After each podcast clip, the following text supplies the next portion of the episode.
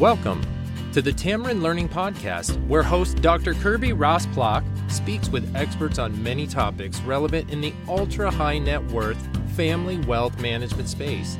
Kirby is author of several books, including The Complete Family Office Handbook, and shares her expertise consulting with families and family offices.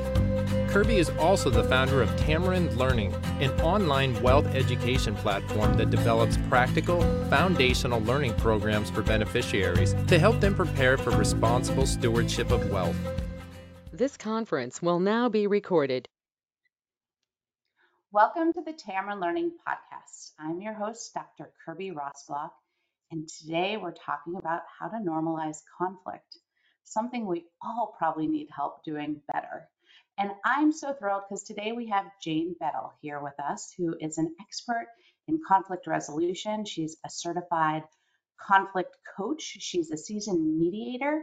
She's used all forms of approaches to managing conflict and mediating conflict, and she's done so many different speaking and she has her own podcast as well. So we're really thrilled to have you here today, Jane. Thanks so much for being on the Learning Podcast. Well, thank you, Kirby, for inviting me. I'm looking forward to this a lot.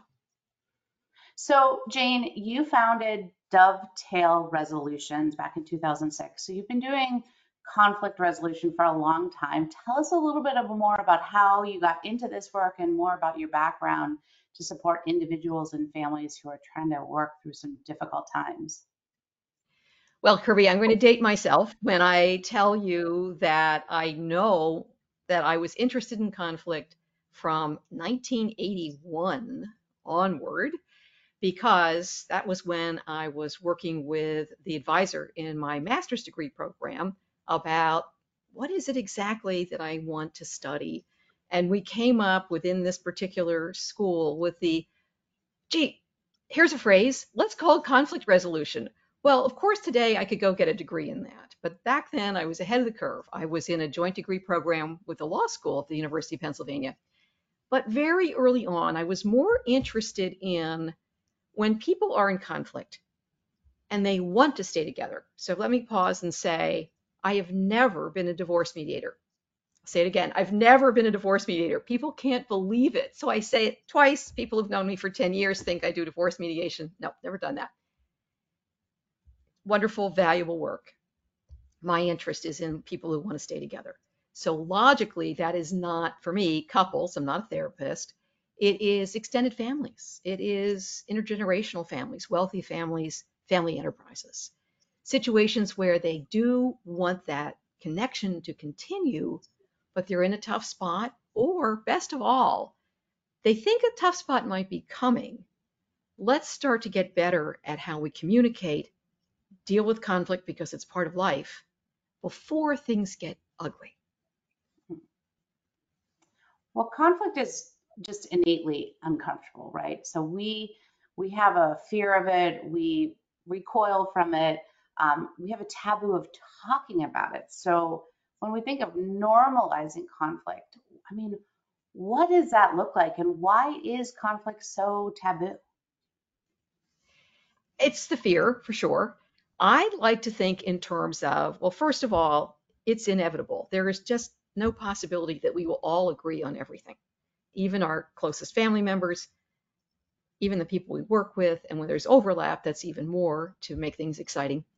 And of course, the fear piece is in part because it feels especially frightening if I admit to the conflict, if we try to grasp it, we try to deal with it with someone I really care about. Now, conflict, if I happen to be uh, looking for a used car, the cheapest possible price at the dirtiest car lot I can find, there is no relationship here. This is all about a one off transaction. It's just about the money. That's it. That's very different from the type of work I do with people who care about each other. So I always like to start with the idea of, to me, conflict comes in three flavors good, bad, and ugly. I'm going to start with ugly because that's the one that scares us the most. If we start to think about this hard, oh no, will we be down the road of Succession, the show? That is a car wreck and it's fascinating, and we watch it on TV and say, oh my goodness, that's the ugly. The bad is when it is destructive, possibly permanently damaging. We're in a bad place. We don't talk well, we don't talk at all sometimes. One we should focus on is the good conflict, the collaborative kind, the creative kind, where we are saying, okay, I don't agree with you, but I value what you have to say because I value you. Let's talk about it. Let's see where we can go from there. So that's where I start in thinking in terms of what is this conflict thing all about? So it sounds like with the ugly conflict, there might be just like serial bad behavior, derisive communication, toxic energy, you name it, throw it in the kitchen sink of ugliness. And that is like, you know, we are, that's not resolvable typically when you're just, unless you want to unless you want to. And sometimes, and this is what's really interesting to me, occasionally people will say to me, Jane, there's no way these people can resolve anything. They're too angry. And I'd say, maybe they're not angry enough because sometimes if they really are at each other, but one feels I'm winning, why would I agree to engage in a, any type of mediation, for example? And I do a specific type of mediation, it's not very well known but why would I agree to that if I think I'm winning? Well, sometimes it has to get painful enough that I'm no longer winning. And the win, the loss of the win, may not be about money or power. It may be about the partner at home who says, You need to deal with this situation with your brother. I'm sick to death of it. You bring it home every day. I'm done with this. Do something. Or it's a health issue because sometimes the churning can affect someone's well-being, their physical well-being. And then finally, okay, I am now willing to think about exploring. But you're right, Kirby, those tend to be the really big, really fascinating to look at from a distance entertainment. Entertainment. Keep it in the entertainment category. Don't live it, right? So, I mean, I feel like so many families um, really want to avoid at all possible those types of super toxic exchanges. Tell me about some of the things that you see help normalize or how can we shift, right, the energy so that we can have a healthy discourse, we can have healthy conflict or good conflict as you talk about. What does that look like? So it starts before there's trouble of any kind. It starts with some very simple things. For example, staying in contact, communication of the simplest of kinds especially as families grow in number and as they spread out and their age span becomes quite large, staying in touch. And it doesn't have to be fancy or complicated. There are families who do big, wonderful newsletters. Mitzi Perdue knocks my socks off with the work she has done with her extended family. It doesn't have to be that level. Text, phone call, birthday card, email, simplest things. I'm thinking of you. How do things work out? really easy stuff that shows it's an ongoing commitment and connection. It also is so useful to have a foundation when things aren't bad. If there are families who only get together to talk, whether it's in person, phone, video, whatever it is, when there's trouble, they don't know each other except when things are troublesome. I don't know you, Kirby, except when you're about to pull your hair out, and you don't know, me except when I'm near tears. That's really tough, but better to build a foundation where, okay, we, we know each other. And then making it a very clear policy is a little strong, but a habit, a cultural habit of this family that we respect other people's opinions, which does not mean for a moment that we agree. I can listen to an opinion and think, wow, I would never think that. I could walk 100 miles in that person's shoes. No way. Still in all, I value that person. So if they have that opinion, I will not squelch it. I can disagree with it. I can perhaps have a polite conversation about why facts and that opinion don't line up. And sometimes families get worried that if we let everyone everyone talk, especially about a big decision, oh no, it's not veto power. It's an opportunity to speak and to be heard respectfully. Human need to be heard. So big. Those are So great big. places to start. And tell me a little bit more, and I, I hear you when there isn't conflict, but I'm sure your practice has a lot of people who already are at each other. And talk to us about normalizing when you know there's an elephant in the room called conflict and we don't agree and we haven't agreed and we continually bang our heads against each other fighting over something. What are some steps that might be taken to start to break that cycle of conflict? So the very first thing is to me acknowledging that it happens. You're not a bad family because I will be contacted by families and oh my god, I can't believe, can't believe we can't agree on this. And I will say, you contacted me. Blue ribbons all around because you want to try to do something about it. So first, it happens. It doesn't mean you're bad and it doesn't mean we need to nominate a scapegoat. This must be all so and so's fault. Well, Probably not. Sometimes the parent scapegoat is actually saying things that everyone else is feeling, but that one, that person is willing to say it out loud. So the very first thing is, to my mind, is that commitment that we're going to work on it.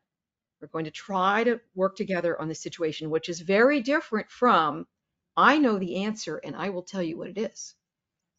So sometimes families can just work individually. They don't need to work with someone like me. But if they do want to work with someone like me, to my mind, it's never a one off unless everybody's dying the next day. There will be something else.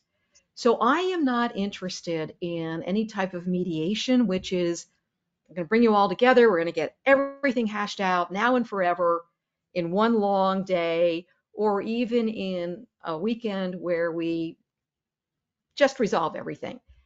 I don't think it's feasible. I think it's foolish to try. And an essential part of my work is the conflict coaching piece, because this is about helping individuals get better at handling conflict without someone like me. The whole idea is so useful. The particular model that I use is called CINERGY, C I N E R G Y. And the most useful piece to me is it's all about people you know. It is all about, as people will say to me, oh my goodness, my brother has been picking on me since we were preteens. Why would anything ever change? Well, first you have to, as they say, want to change. If you want to have a productive conversation, you, the one who feels picked on, need to think about what's he going to say that sets me off because it always does. And how do I help myself not go there? We actually practice, and you get to be both people yourself and your brother. And then your brother needs to think about, well, if I actually do want to have the conversation be productive, how do I not say the things that I know will make her nuts? And then you apply it to yourself. It's a wonderful cycle.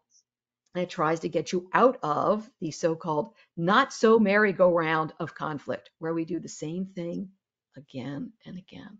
But it is remarkable, Kirby, to see people practicing and they will start to say, oh no, I can't say it like that. And they have to use their own words. There's no point in having me tell you what to say. It has to be your words. It has to roll off your tongue with comfort. What I would say, that's that's my own personal thing. So that's an important piece of the work that I do is helping people get better. I love that you work with both parties versus, right, so often, and I'm going back to divorce, but um, when you're mediating like a situation or there's two attorneys involved, there's they're representing each party, and therefore you're not necessarily communicating smoothly across those different parties. But when you have the ability to potentially um, coach and counsel, then you're also you have a lot of insights from the other side that can say, hey, well, I I hear you, and when you say these kinds of things, what makes you want to say those things? Because you know those are the triggers. But how do we think about shifting and getting to you what you want without necessarily damaging or hurting the other individual which quite honestly is really how this whole infinity loop right continues is because the reaction is in part what that one party wants to get out from the other party but it doesn't necessarily get them to resolution or get them to what ultimately fulfills them. right? And the reason why they're having that conversation in the first place, there is a reason that this topic has come up, especially when it comes up again and again. And it can be anything from succession planning to the next gens to what do we do about mom and dad? It can be all sorts of things. And some of them, the more emotional ones, of course, are tougher than the investment portfolio questions. You can kind of worry about what the professionals have to say and let them figure that out as a as a big picture. But I also want to say something about the mediation that I do. You're right. I, I always love it when people approach me when things aren't a mess and they want to get better before things are tough. It happens. It doesn't happen all the time.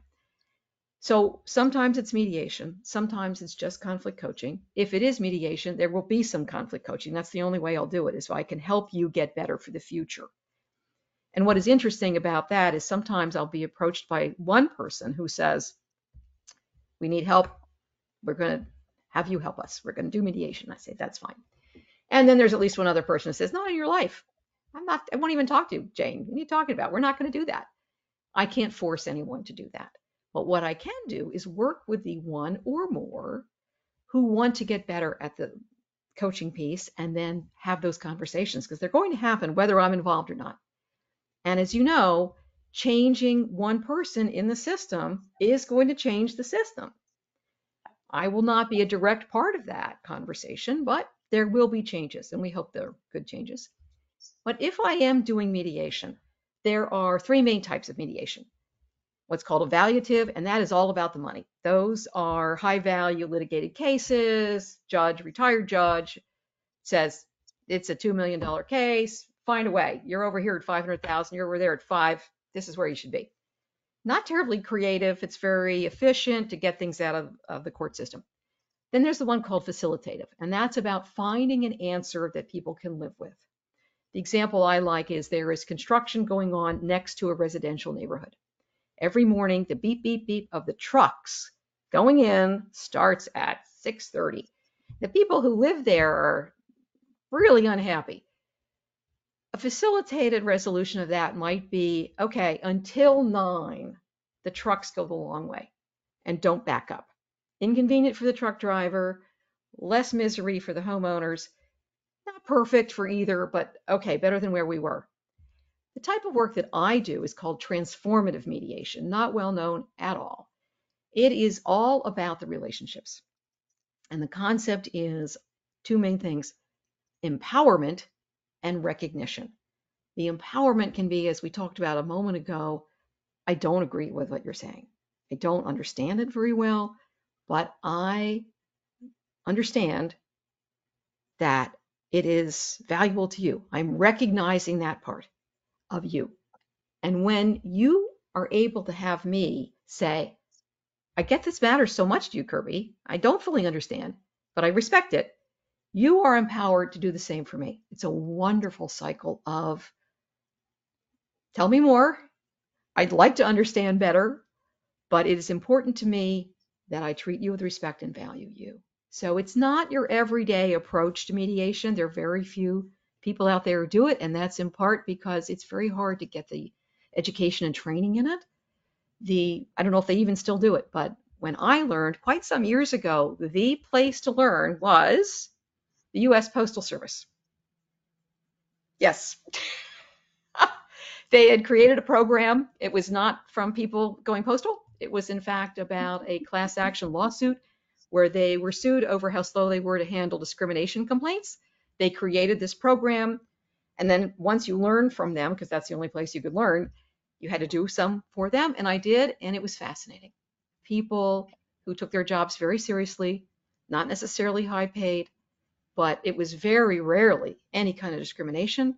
It was bad communication. And then once people get in the room and start to talk, okay, I get it. So it does sound like a lot of this comes back to communication, back to having connection, back to supporting trusting relationships to mitigate sort of differences going way off the rails, right? Yes, absolutely. Absolutely. Sooner is always better than later. People would like to pretend that it'll take care of itself. That rarely happens. Denial is very popular. No, no, no, it's not that bad no, it probably is that bad. And pretending is not going to help. Letting it linger, you can think in terms of a volcano. Well, we know we need to do something if we have an actual eruption, but that underneath tremor that is really affecting the foundation of the relationships is not a healthy thing. And the sooner you get to it, the better. Perfect? No, probably not. We're not going to get to perfect, but people can get better.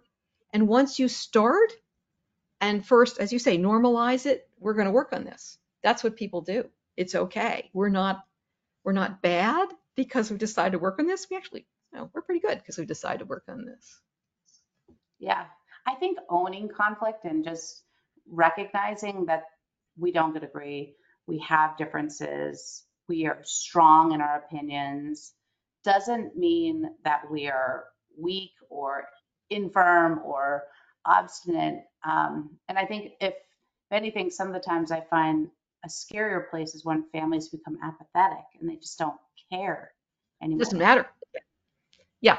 And and that's it's interesting because sometimes what I find fascinating is, well, what does keep them together? Is, is it simply the bloodline? Well, maybe that's not enough. As we know, some people have written about that may not be enough right there. But sometimes there's a catalyst. Something happens to make it worthwhile. A family I worked with many years ago, siblings had split in half. And that was because dad had told everyone, everyone takes equally under the will. That was true didn't mention the things that passed outside of the will. The huge IRA went to two out of four. And for reasons who, who knows what was going on in dad's head, he decided to name as executrix the only person of the four who was just whifty, just whifty. What, why? So after his death, she stumbles upon these papers in his office. Oh, look at that. tells everyone that she didn't, she could have tried to hide that. She didn't. And so the two who were not named decide you manipulated dad, this, that. Probably it had to do with the fact that two of them took care of dad in his later years and the other two were far away. So angry. By the time they got to me, they had already had gone through litigation in another state where they fought over, among other things, the value of a 10 year old Honda Civic they were so angry. And they came to me only because the next generation, there was a big event coming up for one of these kids who said to the parent, I know you don't talk to your siblings. Does that mean my cousins can't come to this big celebration? And that was the wake up call that brought the siblings, hmm, maybe this does matter. Maybe I don't need to spend the rest of my life refusing to speak to two of my siblings. Yeah, I think there's so many powerful examples of where uh, conflict, you know, really railroads growth and forward thinking and progress. And so finding ways to not be afraid to address it, finding ways, and I love what you brought up about how even if you work with one individual, or even if one individual really works hard themselves on not feeding, not playing into it, not reacting, it's very hard for someone to fight against something that does not fight back, right? Absolutely true. Absolutely. You're right, Kirby. You're right, Kirby. That is it. It's fascinating. The whole realm of how we behave and how we can shoot ourselves in the foot but we can also take a moment to say, okay, that was a mistake. Let's have a little reset. It doesn't mean we have to give up. And that's where the idea of having the foundation and the strong connection comes from at the beginning. We're all going to make mistakes, and we most frequently make them with people we know and love the best. And that's when it matters the most. So let's have that strong foundation. Let's be able to say, I'm sorry, I made a mistake. Let's move on. Can we find a way to either agree to disagree on that, or we'll deal with that. We don't have the answer right now, but we will come back to it at a scheduled time, not some day because that doesn't really help. That just allows it to fester on and on. But there are there are satisfactions, I think, in making progress. I'm thinking of a, a coaching client who came to me because originally it was to be a mediation and then a particular very narrow dispute resolved itself. And so others said, done, okay, fine, everything's hunky dory now. And this person said to me, there will be something else. And wanted very much to get better at how do I have that conversation with a person who has a lot of power in that family, was actually that person's uncle, without just wrecking it. The other person didn't want to talk much about anything difficult. It was fascinating Kirby, because it was so personal. We figured out that the conversation should be happening when they were on a walk outdoors because that's where the uncle was most comfortable and where they had had many happy conversations over the years, many years. That trying to do this by phone wasn't going to work. Definitely not in, a, in an office of any kind. Maybe not even the kitchen table. There was something about as we walk along, we're looking at these other things, we're in nature where we both feel so comfortable. But it was specific to them. Someone else, it might be something else. But there are ways to make this work for you, ways to set yourselves up for success.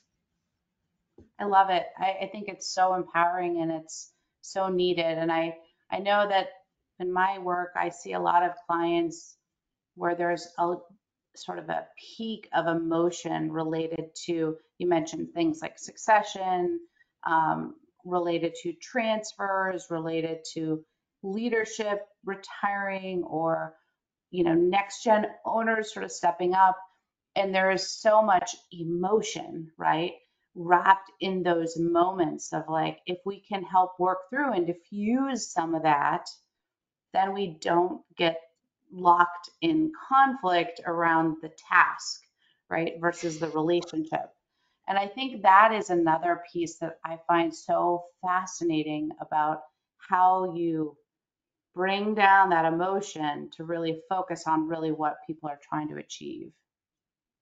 And I think what's interesting, Kirby, because you're touching on it, I'll I'll go there for a moment, which is sometimes there'll be an argument over something that is a very objective, you just decide, or guess what? You don't have a vote. That's that's you just don't. Uh, you, you wish you did. Wouldn't we all like to control everything that touches on our lives? But because it's personal, the interpersonal relationship is having an effect on that. And what I think of as communication and the work that I do some of it is all about decision making. It is not governance in any formal, structured sense, but it is how do we talk together and decide things together?